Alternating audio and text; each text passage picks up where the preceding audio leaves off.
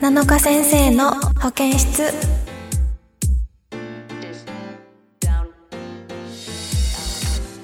皆さんこんにちは7日です。この番組は保健室をテーマに皆さんのお悩みやお話を聞きながら癒したり励ましたりしていく番組です。はいということでなんだか9月に入ってからすっかり寒くなってねわ夏めっちゃ終わったと思ってちょっと寂しいなと思ってたらやっぱりねあこのままもう寒いのかなって思いきやまた少し暑い日が来たりしてなんかこのやっぱり天気ってどっちかにしてほしいですよね。もう寒くなったり暑くなったりするとなんか何着ればいいのかもねわかんないし体調もなんか体もびっくりしちゃうからまあどっちかになればいいのになって思ったりでも最近はやっぱりなんかちょっとちょうど外歩いてて気持ちいいなっていうぐらいの天候なのでなんかこの時期になるといつもタイムラインにツイッターのねタイムラインにずっとこの気候で良くないっていう人がね現れるんですよ私のタイムラインに。これ定期的に言ってんなって毎回思う思うそんなそうね思うなあれ。うん。なのでまあ確かにこのこのぐらいのね気候気持ちいいなと思ったり最近ねちょっとツイッターにも書いたんですけどちょうど金木犀の匂いがこう歩いてるとしてくる時期になってきて、まあ多少もしかしたらマスクしてるからちょっとねこう香りづらいかもしれないんですけどもう金木犀の匂いがするのってなんでこんなに嬉しいんですかね？やっぱ桜とかってさ咲いたらあ桜咲いてる綺麗だなと思ってこう近くに寄って写真撮りに行きたくなるけど金木犀はこう香りでこうお知らせしてくれるじゃないですか。でそう周りをちょっと見か見てあ金木犀がいるぞみたいなどこだって 思ったりしてさあ金木犀咲の時期なんだなってすごく思えるからすごい秋の知らせとしてやっぱり素敵ですよね。うん。だから私あの最近サボってたギターをあの金木犀の金木犀の夜歌の題名覚え忘れちゃった。キノコ帝国さんのね、金木犀の夜っていう歌があって、タイトルちょっと定かじゃない、多分合ってるんですけど、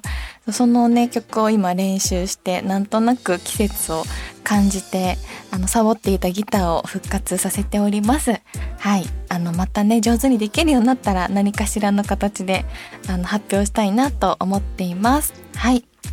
番組では皆様からのメッセージを募集しています。メールの宛先はサイトの右上にあるメッセージボタンから送ってください。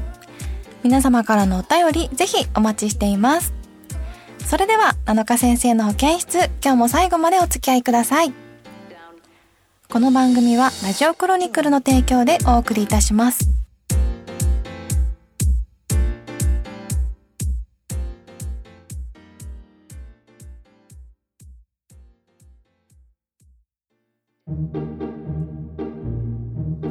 ということで今回も、えー、皆様からのお便りをたくさんいただきましたありがとうございます。今回はねあのあいいの思いついたぞと思ったテーマが、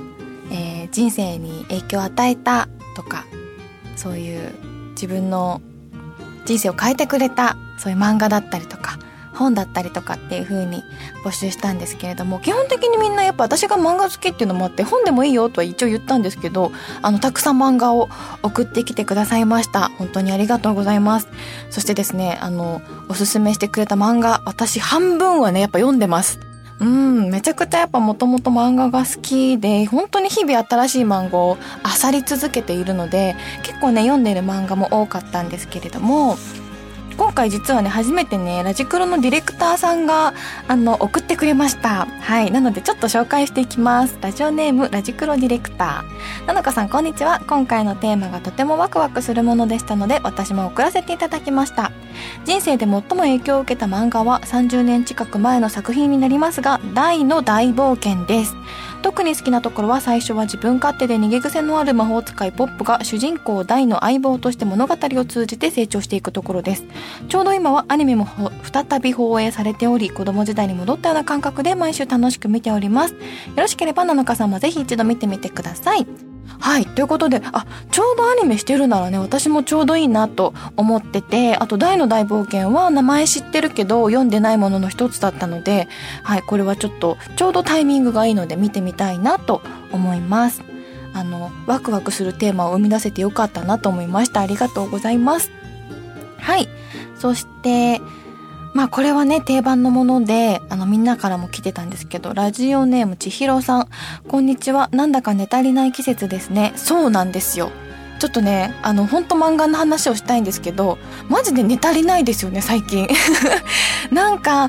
東京の方はね、あたんあ、なんだろうね、天気がこうパッとしない日がすごい続いていて、あのー、雨が、まあ、降るの日、雨が降る日が多いし、すごいどんよりしている天気の日がすごく多くて、私どんよりしていると本当にね、こうパッと目覚めれないんですよね。だからすっごく寝てるので、このなんだか寝足りない季節ですねっていう、このメッセージの始まり、すっげえわかると思って、こうつい読んでしまいました。はい。休みの日はなんか行くところもないので3度寝します。わかる。さてさて今回のテーマ人生や考え方を変えてくれた本や漫画ですが、スラムダンクですかね。スラムダンクって好きな女の子に振り向いてほしくてバスケ頑張るみたいな単純そうで奥深い漫画だと思う。なぜなら投資のヒントが満載なんですよ。って言ってるんですよ。私ね、大人になって、あの、スラムダンク見返したんですけど、その指導者として安西先生ってやっぱすごく優秀なんだなっていうのを大人になって見た時にもう一度思っもう一度っていうかその初めて思って、当時ね、子供の頃は、花道アホやな、ルカはかっこいいな、みたいな気持ちで見てたんですけど、もう大人になって読んでも、スラムダンクって確かにすごく思わせられることが、思うことがね、すごく多いんですよね。ただね、私投資のヒントはね、見つけられてない、私は。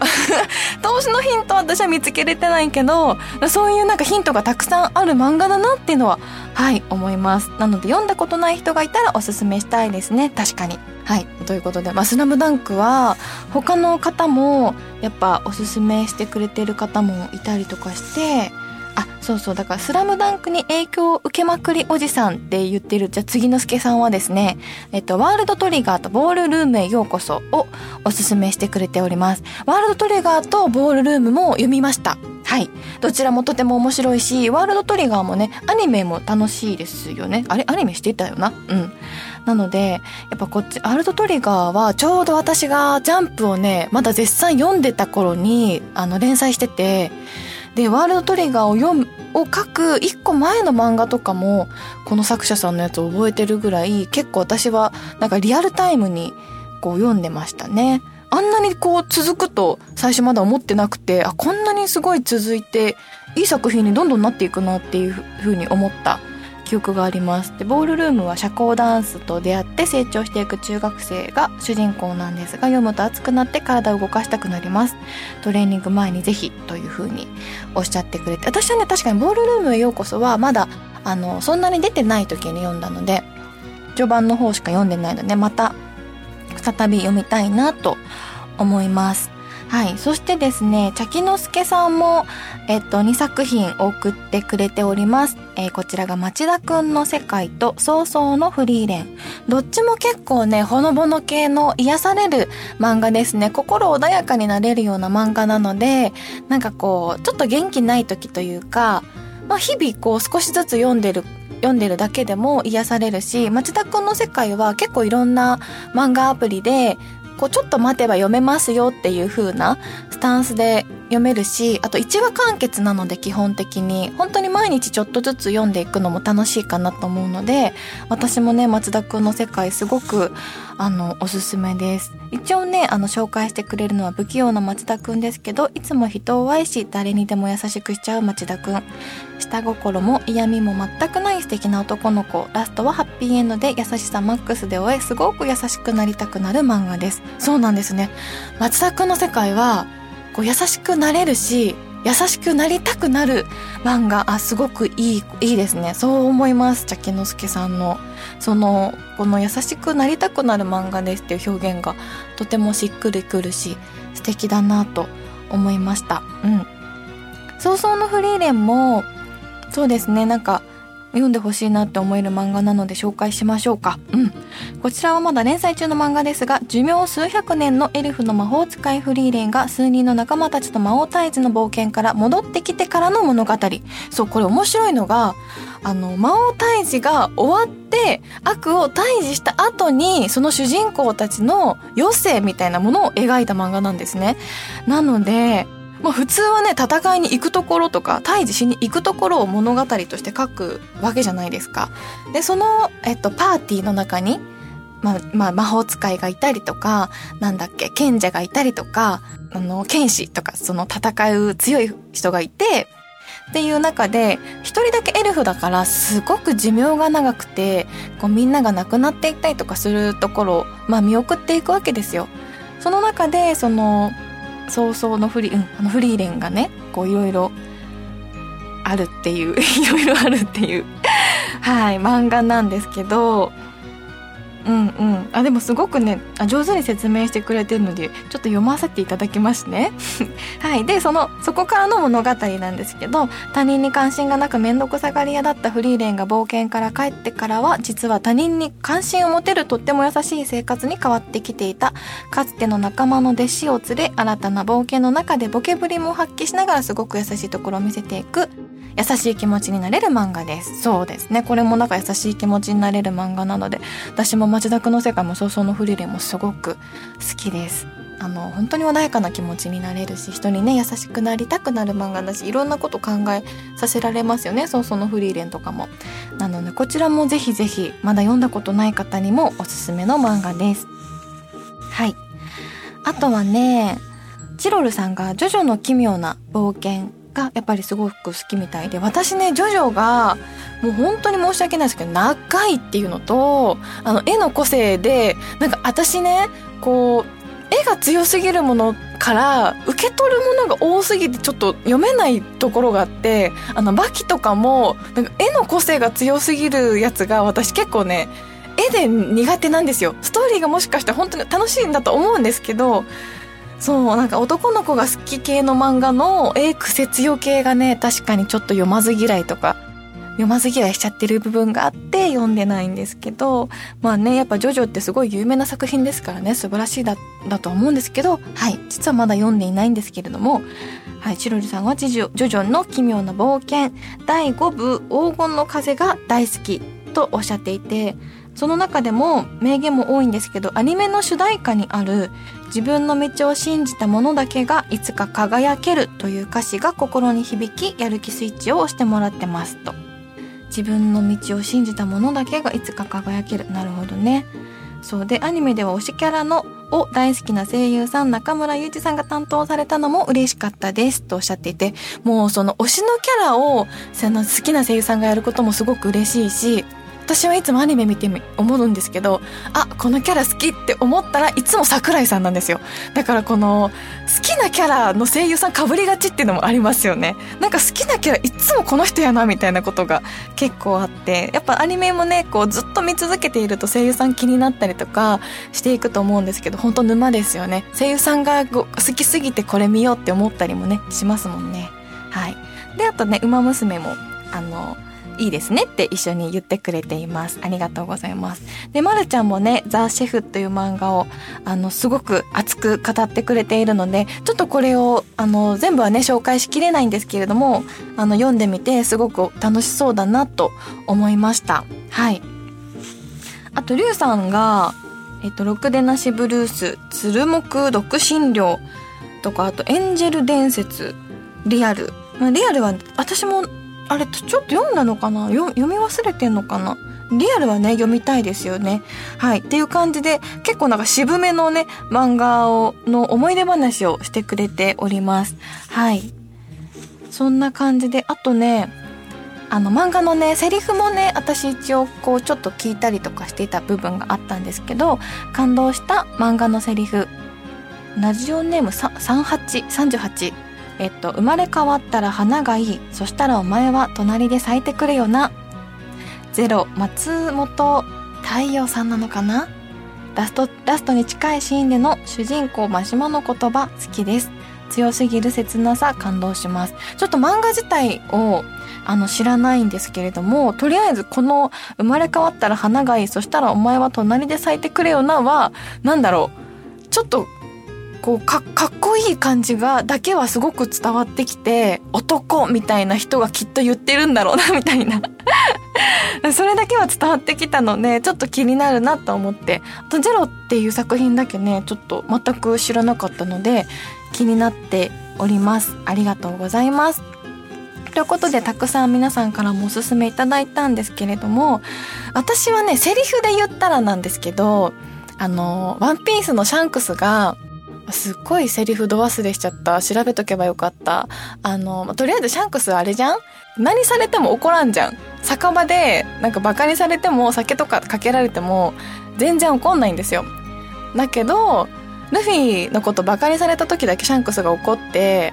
っていう話があって、まあルフィの、シャンクスの腕がなんかなくなっちゃうっていう話がそこの、その後に起きるんですけど、その、あの、怒らないシャンクスっていうのを、すごく私はなんか見本にしてた時代がなんかなぜかあって、なんかちょっとバイト中とかって高校生とか学生の頃ってちょっとイライラしてたんですよね、やっぱりなんかこう。まだ子供だったんで私も若くて。まあそういう時に、友達、なんかバク、な、なんだ、なんでしたっけ？シャンクスってなんて言うんだっけ？多分俺は友達を傷つけるやつは許さないって、まあ言ってて、まあその、まあ名言とまあ、その背景込みでねやっぱそこのシーンをすごく思い浮かべながら、まあ、そんな多少のねなんかもうそんな多少のことじゃ怒んないぞっていう気持ちでいつも自分をなだめる時に私はシャンクスシャンクスって言ってあの心の中で自分をシャンクスだと唱えてあのバイト先とかでこう普段とかねこう怒りを抑えるようにしていたので、もしも皆さんも、ちょっとムカつくなってことがあった時に、いやでも私はシャンクスだからそんなことじゃ怒んねえからみたいな気持ちに なれるので、一応おすすめをしておきます。まあこれはワンピースをね、もし読んでもらった方が、あの、きっとしっくりはくると思うんで、まあもし ワンピースをね、まだ読んでない方がね、本当になかなかいらっしゃらないですけども、ワンピースに関しては、はい、あの、読んでくれたら伝わるかなと思いますし、あとまあ最近で言うとね、こう、読んだ中で印象に残っているのはルックバックだったりとか、ベックとか、ベックは昔のですけど、その辺は、なんか何がいいのかわかんないままいいなって思う漫画なんですよね。ルックバックって、なんか何が面白いのかって説明しろって言ったらすごく私はなんか難しくって、何が何だかわからないまま引き込まれる漫画っていう魅力だと私は思ったんですよね。ここのバトルシーンがとか、ここのこの展開がとかじゃなくて、なんかよくわかんないまますごい引き込まれて終わってしまったみたいな。で、すごい気持ちよく終わる漫画っていうので、あのそういう私はよくわかんないまま引き込まれる漫画っていうのは結構好きで、シュールはシュールなので、あの良さわかんないなっていう人が絶対いると思うし、それもあの不思議じゃ全くないんですけど、私はなんかルックバックっていう漫画、結構これあの、あの、なんだろう、あのツイッターとかでバズってて、読んでみた方もたくさんいると思うんですけど、私は結構どっちかというと好きです。あとベックも好きでした。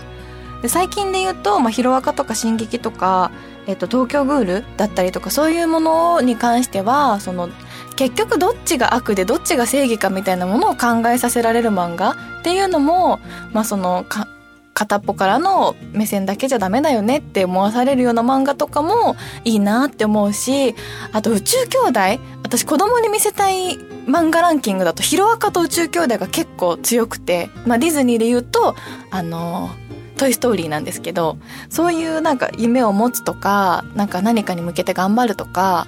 そういうなんか主人公の頑張ってるやつ系もやっぱすごい好きだしすごくなんかこう子供ができたら見せたいなとか読んでない人にぜひ読んでほしいなって思える漫画ではありますね。あと意外と私たちの仕事をしてると、ラブライブ、歌プリ、馬娘とかその辺って、なんかアイドルスポコン漫画なんで、アイドルとしてのなんか何たるやみたいなものを学べることがたくさんあって、なので、歌のプリンス様ってね、全然本当に男の子がいっぱい出てくるわけのわかんない、ま、アニメだと、ただのイケメンのね、集まりだと思ってると思うし「ラブライブ!」もなんかアイドルのアニメでしょって思うと思うんですけど意外とそこにこう芸能界で頑張っていくとかこう夢を持って何かに向かっていく人たちがこう頑張っていく姿っていうスポコンアニメなのでその意外となんだろうなこう絵とかでいやなんかゆるっとしてんでしょみたいな感じよりは楽しいので見てみてほしいなと思います。はいあとはちょっと時期がすぐ過ぎちゃったんですけど「青空エール」っていう少女漫画があって少女漫画の中ではすごく読みやすいかなと思うんですけどあの吹奏楽部にずっと入りたかったんだけど勇気が出せなくて入れなかった女の子が主人公で高校からすごいあのもう有名な強い吹奏楽部に高校から入るんですね。で高校から入って下手くそだから全然最初はあのダメダメなんだけどそこから諦めにずっと頑張っていってでその女の子を支える野球部の男の子がいてその2人がじゃあ2人でいつか甲子園でお前が俺応援してくれよなみたいな約束をして始まるっていう漫画なんですけど、まあ、すごくもう最終的に久しぶりにこんなに漫画読んでて号泣したなって思うぐらい泣けるしあの大人になってこんなに爽やかな漫画を読むと心洗われるので「青空エール」はねすごく気持ちいい爽やかな青春漫画なのでもしまあよかったら読んでみてください。はいこんな感じでまあ私好きな漫画たくさんあるしまあ読んだことない人にぜひ読んでほしいのはやっぱ鋼の錬金術師だったりとかするんですけどもうずっと最初から最後までずっと面白いんですよあの漫画。すごいんですよ。なんかダラダラ長くなることもなく最初から最後まで楽しいがずっと続くまま終わるこんな漫画なかなかないぞって私はすごく思っているので言い出したらねキリがないぐらい私は漫画アニメを愛しているんですけれどもこれからも時々あのみんなもね勝手に漫画をおすすめしてくれてもいいしこれからも私もたくさん読んでいくので皆様にこういう漫画がありましてってたまにお伝えできたらなとはい思います。はい。ということでじゃあ次回のテーマは次回は10月ですね。でももう季節にあのー季節縛りはなかなかもう難しくなってきたので、まあ、この流れでドラマに行きましょうか。せっかくこうねちょっとみんなからこういうおすすめを聞いてる流れがあるのでこのドラマうんまあ、おすすめのドラマでもいいですし自分の中でこうすごく気に入ってる理由がきっとあるでしょうから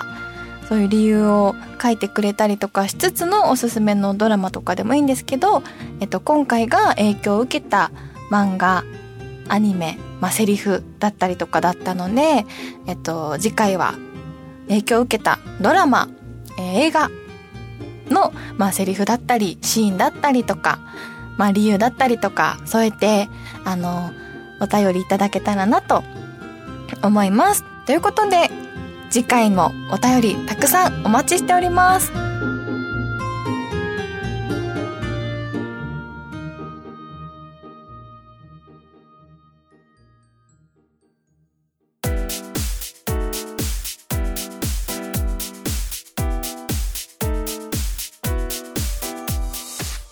7日先生の保健室そろそろエンディングのお時間です。はい。今日はねちょっともう私もあの漫画の話とかになると止めどなく話してしまうので熱くなりましたが次回のテーマもね楽しみだなと思います。まあなんとなく今ね芸術の日っぽくていいんじゃないですかって言ってもらえたので、まあ、そんな感じでいいでしょう。うんうん。なのでみんなまたまた